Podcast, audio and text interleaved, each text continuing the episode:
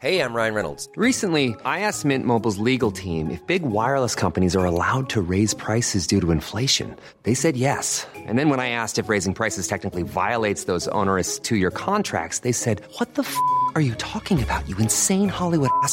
So to recap, we're cutting the price of Mint Unlimited from $30 a month to just $15 a month. Give it a try at mintmobile.com slash switch. $45 upfront for three months plus taxes and fees. Promo rate for new customers for limited time. Unlimited more than 40 gigabytes per month. Slows. Full terms at mintmobile.com. Con amor carajo. Capítulo 22.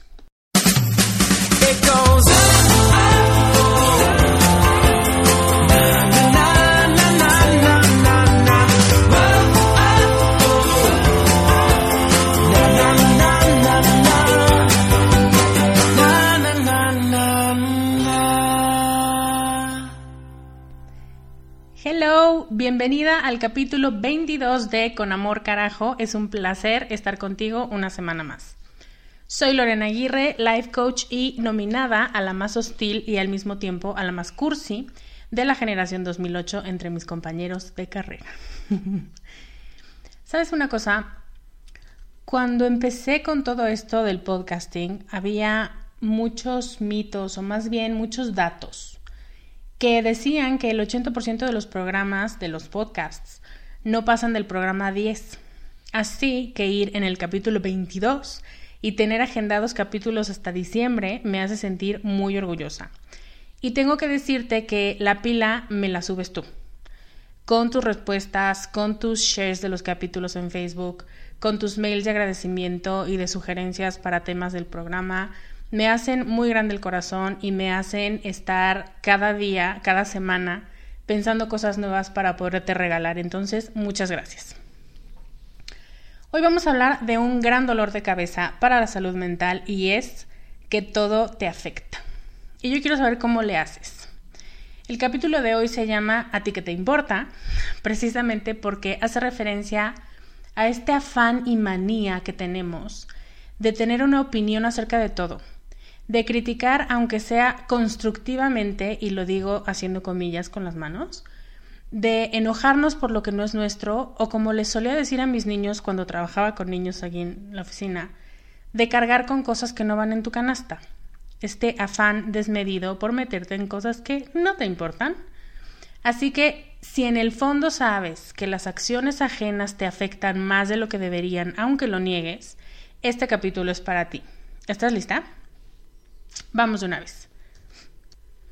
El tema de las acciones ajenas, o sea, lo que los demás hacen, lo que ves de la vida de los demás, es algo que puedes hacer tres cosas con esa realidad.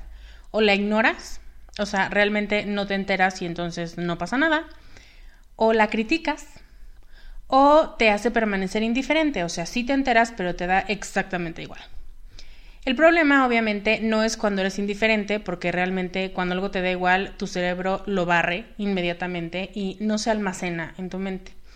El problema tampoco es cuando no les haces caso, porque es como si nunca hubieran entrado en tu disco duro. Entonces, claro, no se genera ningún disparador emocional que te haga daño. El problema es cuando criticas. Vamos a definir con claridad algunos puntos básicos de lo que estoy hablando. Sí, es verdad, tienes ojos y ves lo que pasa a tu alrededor en la vida de todo el mundo y de la gente que te rodea. Palomita. Sí, puedes o no estar de acuerdo con la forma de hablar o de pensar o de ser de tu gente, de tu familia, de tus amigos o incluso de cualquier extraño. Palomita. Pero no, no puedes hacerles comentarios criticando su forma de ser o su forma de actuar si no vas a estar dispuesta a prestarles tu hombro para llorar, tu apoyo para salir del círculo vicioso en el que están o tu consejo cuando haga falta. Eso no está permitido. Si vas a señalar algo que no está funcionando, tienes que estar dispuesta también a ser parte de la solución. O sea, sí, claro que nos damos cuenta de lo que pasa, porque tenemos ojos, porque tenemos juicio, porque nos han dicho lo que está bien y lo que está mal y ya lo tenemos en la mente. Y sí puede que no te guste, pero en el momento en el que en vez de ayudar te dedicas a señalar, no te conviertes más que en un policía de tránsito. O sea, para acá sí, para acá no, detente, eh, tal. Pero en realidad no es que estés apoyando mucho, no es que estés ayudando a buscar una solución. Entonces tampoco te digo que tienes que convertirte en la solucionadora oficial. Precisamente este programa existe y mi programa Emociones Educadas existe para evitar que te quieras volver la mamá de todo el mundo. Pero lo, es muy diferente quererle resolver la vida a alguien a simplemente señalarle que por ahí no, que por ahí hay cuidado, te puedes caer, pero no hacer nada al respecto. Entonces, no ayudas. Y el que no ayuda estorba. Y este tema de señalar, lo digo hablando de las personas a las que quieres. Porque, a ver, dime, ¿no odias que tus papás, tus hermanos, tu pareja o tus mejores amigas te juzguen cuando lo que les pedías era un consejo o simplemente una oreja? Pues entonces no hagas lo mismo. No ayudas cuando das un diagnóstico, ¿no? Tú te autoproclamas eh, una médico del corazón y entonces das un diagnóstico, pero no pretendes dar un tratamiento. Y ahora, cuando se trata de gente que no quieres, pues peor. Porque ahí sí te desatas y eres todavía más dura en lo que dices y en el nivel de juicio o de prejuicio a veces que utilizas. Y te tengo que decir una cosa, el problema no es para la gente que criticas. La gente que criticas, a lo mejor si se lo dices en la cara se sentirá incómoda o se enojará contigo por un momento. O a lo mejor por mucho tiempo. Pero el problema es para ti, porque quien se queda con esa sensación eres tú. Tú te quedas pensando en la gente y en sus malas decisiones, en sus estupideces, en sus acciones. Todo se queda en ti. No tienes la solución, no piensas darla, pero de todos modos estás pensando en el problema. O sea, ¿what? Así que, ¿has oído nunca escupas hacia el cielo? Bueno, pues eso. Criticar y meterte de más en los problemas o en las decisiones ajenas es como escupir hacia el cielo. Ellos nunca se van a enterar de cuánto te molesta, porque de verdad, aunque se los digas y le digas qué desagradable, eres nefasta, te odio, lo que sea, nunca van a saber lo que realmente estás sintiendo o hasta qué nivel estás molesta o hasta qué nivel lo quieres matar. Entonces, nunca se van a enterar, pero tú y tu hígado se van a quedar con eso. Bueno, tú, tu hígado y tu cerebro. Entonces, es grave que te pongas en esa espiral. Y probablemente pienses, ay no, Lorena, no es para tanto. A mí me da igual. O sea, sí lo noto y sí lo critico, pero no me traumo con eso de verdad estas son palabras textuales, de gente con la que he trabajado que me dice esto, pero no. Acuérdate que el cerebro es un músculo y que con lo que lo ejercites, igual que hacen tus piernas, igual que hacen tus brazos, ahí se va a endurecer, así es como va a aprender a moverse, digamos. Entonces no, no se trata de que te traume o no te traume, se trata de que estás haciendo ejercicios para convertir a tu mente en una cazadora de críticas. Hay muchas formas en las que justificamos meternos en lo que no nos importa o hacer juicios que a la larga nos hacen daño. Y yo voy a decirte algunas de esas cosas que yo he visto para que veas en cuál puedes estar cayendo. Una cosa que decimos, bueno, yo no la digo la verdad, pero he escuchado mucha gente que la dice. Yo solo estoy diciendo la verdad y la verdad no peca, pero incomoda. Levante la mano quien la ha escuchado. Ok, es esta postura que te pone como juez de los demás. Y la pongo como número uno porque es la más generalizada. Es ponerte en el trono de quien decide si la gente actuó bien o mal. Y sobre todo si los apruebas o los desapruebas. Y eso te da una sensación efímera de control, pero la verdad es que te hace un ser indeseable nadie quiere decir nada, la gente se esconde de ti o prefiere no contarte las cosas porque eres ruda, eres grosera y no eres empática, sino que te pones en una posición de qué tonta, cómo no hiciste tal o cómo no hiciste lo que yo hubiera hecho. Y nadie quiere contarle temas muy cercanos y personales a otro alguien que habla con una actitud de superioridad y de yo sé más que tú, o como yo le llamo el síndrome del sensei caído esta persona que cree que lo sabe todo, pero que en realidad ni siquiera escuchó la pregunta. Este error nos lleva a hacer muchos juicios precipitados y a ser irracionales.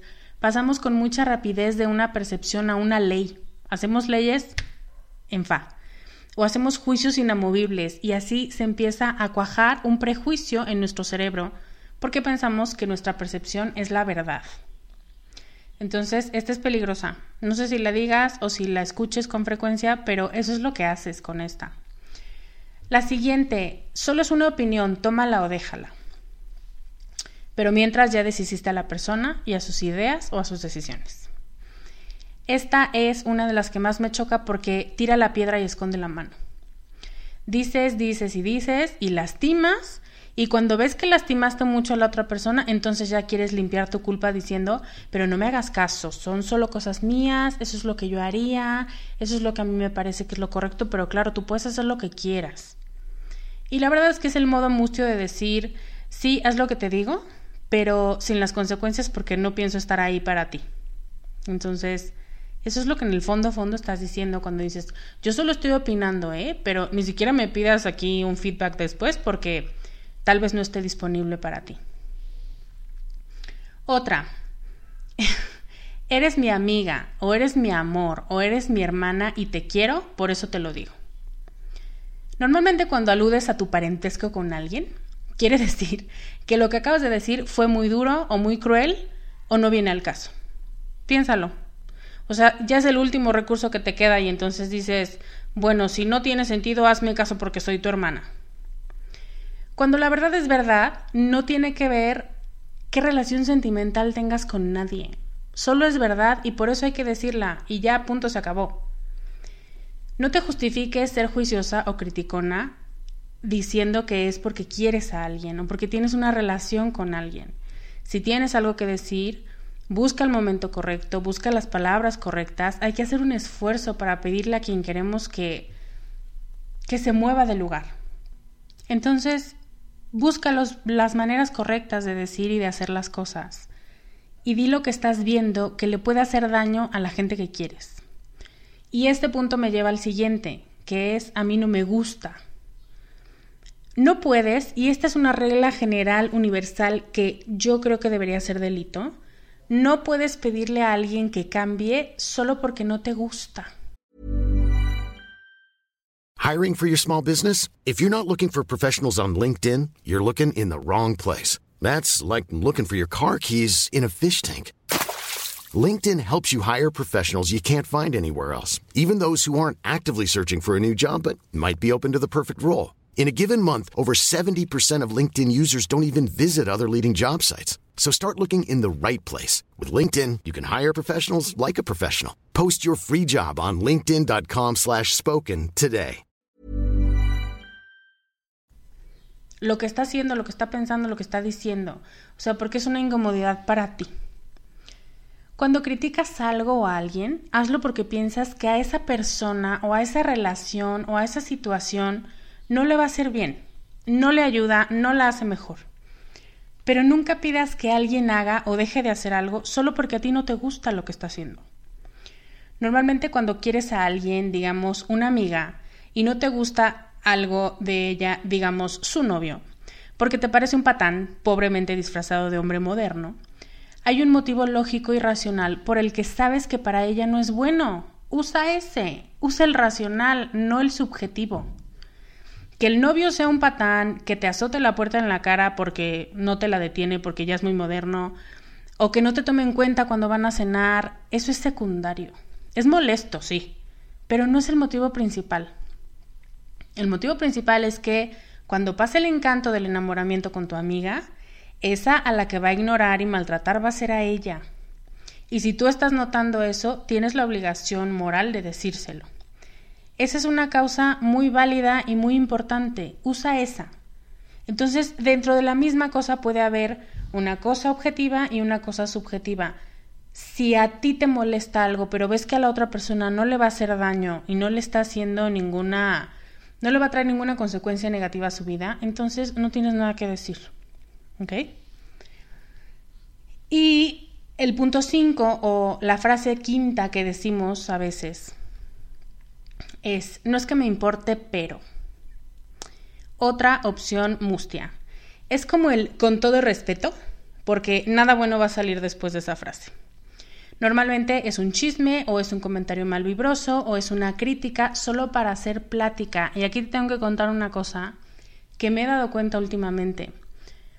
Te sorprendería la cantidad de veces en las que criticamos solamente porque estamos aburridas, así como lo oyes, aburridas.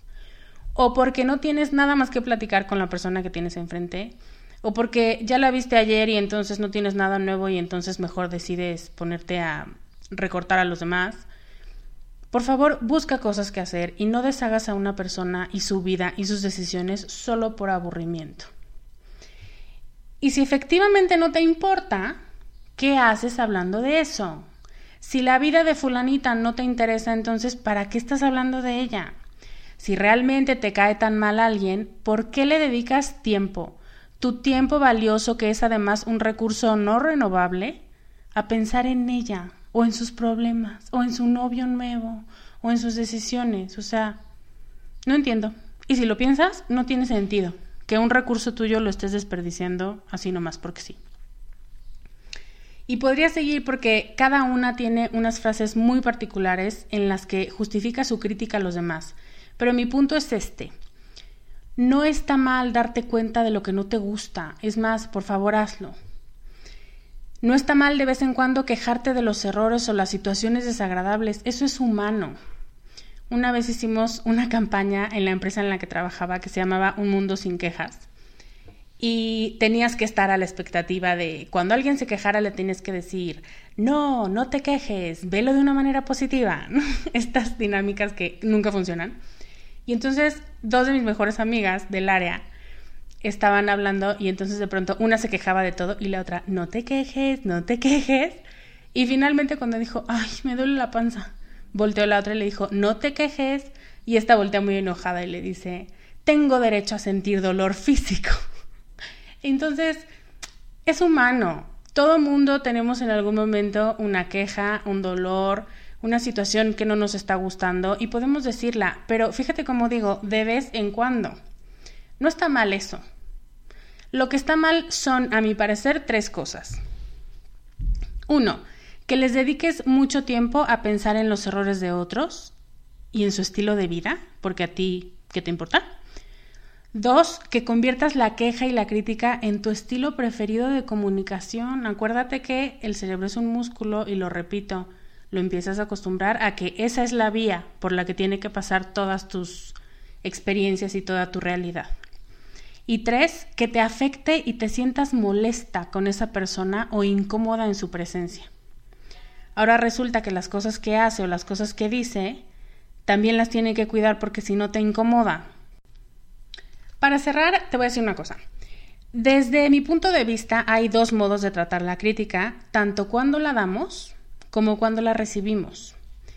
Y las nombré con dos artistas. El modo Alaska, que es yo soy así, así seguiré y nunca cambiaré. Y es el de la espada desenvainada donde le dices a la gente que si no le gusta no tiene que estar cerca de ti, que no eres monedita de oro, que si no les gusta no lo compren, en fin, cosas que suenan agresivas y que a ti te ponen en una postura de no voy a cambiar, ni siquiera lo esperen. Y entonces, ¿dónde está ese propósito tuyo de ser mejor cada día?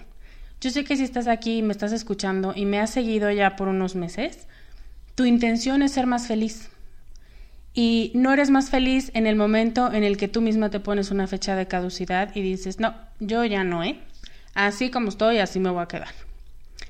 Si eres hiriente o si eres muy dura, eso puede cambiar, no porque los demás se quejen de ti o no para que los demás te quieran, simplemente porque te hace una persona más controlada de sí misma y con más recursos para decir lo mismo pero de distintas maneras.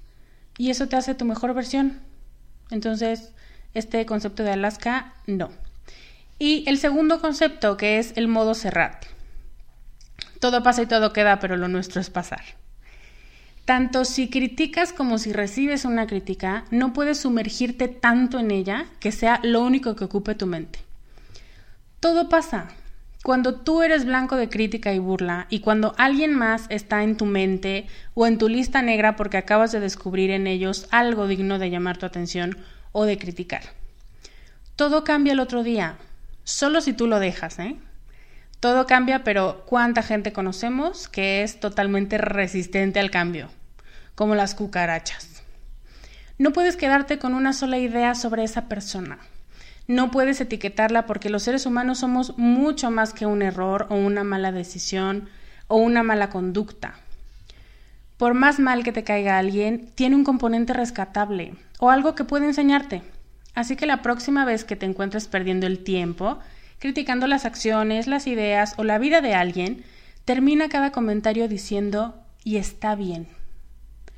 Por ejemplo, cambia el Sofía elige a sus amigos por la cantidad de ceros en su número de cuenta, ¿eh? Cámbialo por a Sofía parece que le gusta tener a gente de lana alrededor de ella. Y fíjate cómo digo parece porque no me consta. Acuérdate de la frase 1 que te dije. Y está bien. Tal parece que eso es lo que ella cree que necesita y a mí no me da ni me quita nada. A quien decida tener como amigo. Fíjate la carga emocional que tiene una frase y que tiene la otra. Yo no tengo ninguna amiga Sofía que tenga puros amigos de lana, pero al decir la primera me enojé.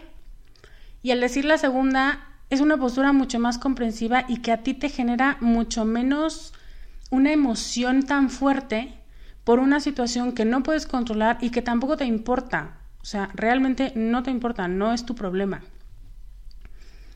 Cuando piensas como la segunda, es mucho más fácil que puedas soltarla, porque no lo tomas personal y porque no te autoproclamas la jueza todopoderosa que sabe lo que pasa, porque estos seguro es por esto, o sí, claro, como ella es muy no sé qué, empiezas a hacer juicios y empiezas a hacer etiquetas y las empiezas a pegar por todos lados.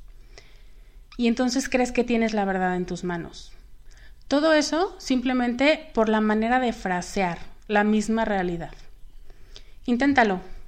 Di al final, está bien, a mí no me da ni me quita nada. Y me dices cómo te va con eso. ¿Qué te parece? Yo creo que todas las mujeres inteligentes que percibimos muchas cosas de los demás, tenemos ese don de ver lo que otros no ven a simple vista, pero también nos educaron para soltar críticas a izquierda y a derecha Así que eso tiene que parar. Y tiene que parar por tu bien, no por el de nadie más. Bueno, la verdad sí también por el de alguien más, porque cuando estás en una situación de crítica y de dobles sentidos y de yo te digo pero yo te la regreso, es bastante desagradable y, y no funciona. No funcionamos como sociedad, no funcionamos como grupos de amigos, no funcionamos como familias. Entonces, sí, es importante para ti, pero también es importante para que socialmente las cosas funcionen mucho mejor. Espero que te sirva mi consejo. A mí te aseguro que me cambió la vida y se me acabó la gastritis cuando empecé a decirme en voz alta que en realidad no era mi problema. Y ahora llega mi parte favorita que es escucharte. Me encantaría saber de ti y lo que piensas sobre la crítica y sobre estas cinco frases que te dije al principio, los errores que cometes al opinar sobre las vidas ajenas o sobre los errores ajenos. Por favor, ve a descubremasdeti.com diagonal podcast 22 y en los comentarios cuéntame cuál es la frase de las que yo dije que más usas cuando vas a criticar algo o a alguien. O bueno, si no es de las que yo dije también, si tú tienes una específicamente para ti, compártela. Y también dime qué es lo que haces para que las decisiones y las acciones de los demás no tengan un peso emocional en ti. ¿Cómo te sacudes este interés excesivo y sin sentido en las vidas ajenas? Entonces, me va a encantar leerte, te veo en los comentarios. Muchas gracias por escucharme, te deseo un excelente fin de semana. Yo soy Lorena Aguirre y te veo el próximo viernes con más consejos para ser más tú. Bye. Gracias por escuchar el podcast de Descubre en descubremasdeti.com.